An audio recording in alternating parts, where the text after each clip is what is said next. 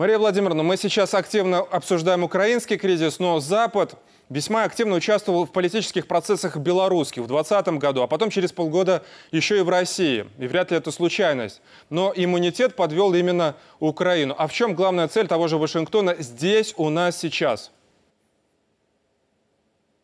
Так, э, ну, понимаете, задача Запада заключалась в том, чтобы посеять абсолютный хаос на пространстве э, постсоветском э, и в первую очередь того, что э, нас всех объединяет. Называйте это славянский мир, называйте это православный мир, называйте это, я не знаю, русскоязычное пространство или пространство общей культуры, истории, которое включает в себя все, и русскую культуру, и белорусскую культуру, украинскую, а, молдавскую и так далее. Вот эту общность поссорить, стравить, изнутри поджечь и так далее, и так далее. В этом же задача. Только сейчас это на расстоянии все видится. И я верю, я искренне верю, и я знаю, что те, те очень многие люди, которые тогда в Беларуси поддались вот на эти самые обманы, посулы и заверения, они сейчас это видят в ретроспективе и понимают, что с ними хотели сделать. А тогда ведь это же было у кого-то искренне, у кого-то, ну, просто потому что не разобрались, у кого-то, ну, по целому ряду причин. А сейчас-то это видно совершенно с другого угла, что хотели сделать. А вот что касается украинского кризиса, почему сейчас многие страны, да и регионы тоже, не торопятся принимать западное видение проблемы? И вот как показывают события последние, э, итоги саммита Россия-Африка, события в Нигере, да и подготовка к саммиту БРИКС, многие отказываются делать скоропостижные выводы по теме, кто герой, а кто злодей.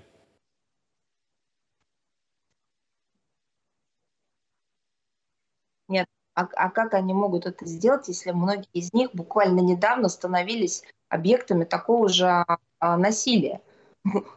Латинская Америка, там живого места нету, эм, там все являлось предметом а, влияния, воздействия, иногда просто вооруженного вторжения Соединенных Штатов Америки. Помните доктрину Монро?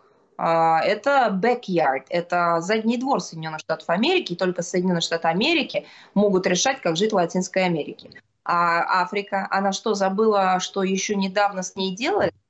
И кто реально вложился по полной для того, чтобы процесс деколонизации все-таки состоялся, а, вообще как мировое масштабнейшее явление, они прекрасно помнят. Другое дело, что колоссальное давление на них, вплоть до угроз, вплоть до шантажа, вплоть до, я не знаю, ну там все идет в ход. Многих а, шокирует, многих, кто это видит, шокирует. Это тоже фактор сегодняшнего дня. Но то, что они понимают, откуда уходит, откуда исходит мировая угроза, что она исходит из этой НАТО-центричной оси, которая уже сама себя подмяла. Вы понимаете, в чем суть? Это очень интересное явление. Нам же все, мы все время Соединенных Штатов Америки, что есть некий ген свободы. Ген, ген. Ген свободы. Абсурд, безумие, но они так говорят, что есть страны, которые воспевают свободу, ее развивают, выходят на какие-то новые уровни демократии, и они вот априори обладают геном свободы. А остальные страны не обладают геном свободы. Вот посмотрите, Африка была под гнетом монополии, Африка была колонизирована, и Африка была э, изнемогающее от а, рабства на протяжении нескольких столетий, нескольких веков.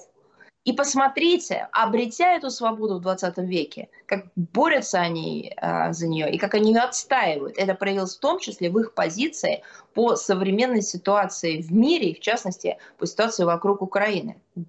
Что это за, что это за очередной миф Запада о том, что у кого-то есть э, ген свободы, а у кого-то нет?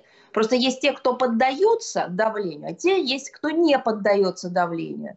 И вот посмотрите на бывшие монополии, которые считают себя исключительными, э, райским садом и так далее. Ведь весь Европейский Союз просто пал ниц перед э, вот этой англосаксонской, э, так сказать, силой во всех смыслах этого слова. А даже не силой, а лучше сказать наглостью и нахрапистостью. Они же теперь стали современными колониями у Соединенных Штатов Америки. Вот посмотрите, какой-нибудь придет президент, будь то Трамп, будь то Байден, будь до этого там Обама. Они же просто все диктуют Европейскому Союзу, что ему делать. Они говорят, вы обязаны платить по 2% в НАТО, да, а, потому что мы будем обеспечивать безопасность. По-русски называется шантаж. Рэкет, по большому счету, да, вплоть до терроризма. Терроризируют. Не заплатите, будет хуже. Не будет вам безопасно. Понимаете, другие приходят, вы обязаны ввести санкции против России. Не, не важно, что для Европейского Союза это будет самоубийство, но обязаны. То есть получается, что бывшие колонизаторы, ну, возможно, это такая жизненная, жизненная справедливость наступать. Бывшие колонизаторы, Франция, Испания, да, Нидерланды, которые, Португалия, которые еще недавно, сто лет назад владели там, половиной мира – теперь становятся сами колониями Соединенных Штатов Америки, ну и Британии э, до кучи. И где же этот ген свободы-то? Это ложь, это ложное представление о том, каким должен быть мир. Мы все свободны, мы все свободны.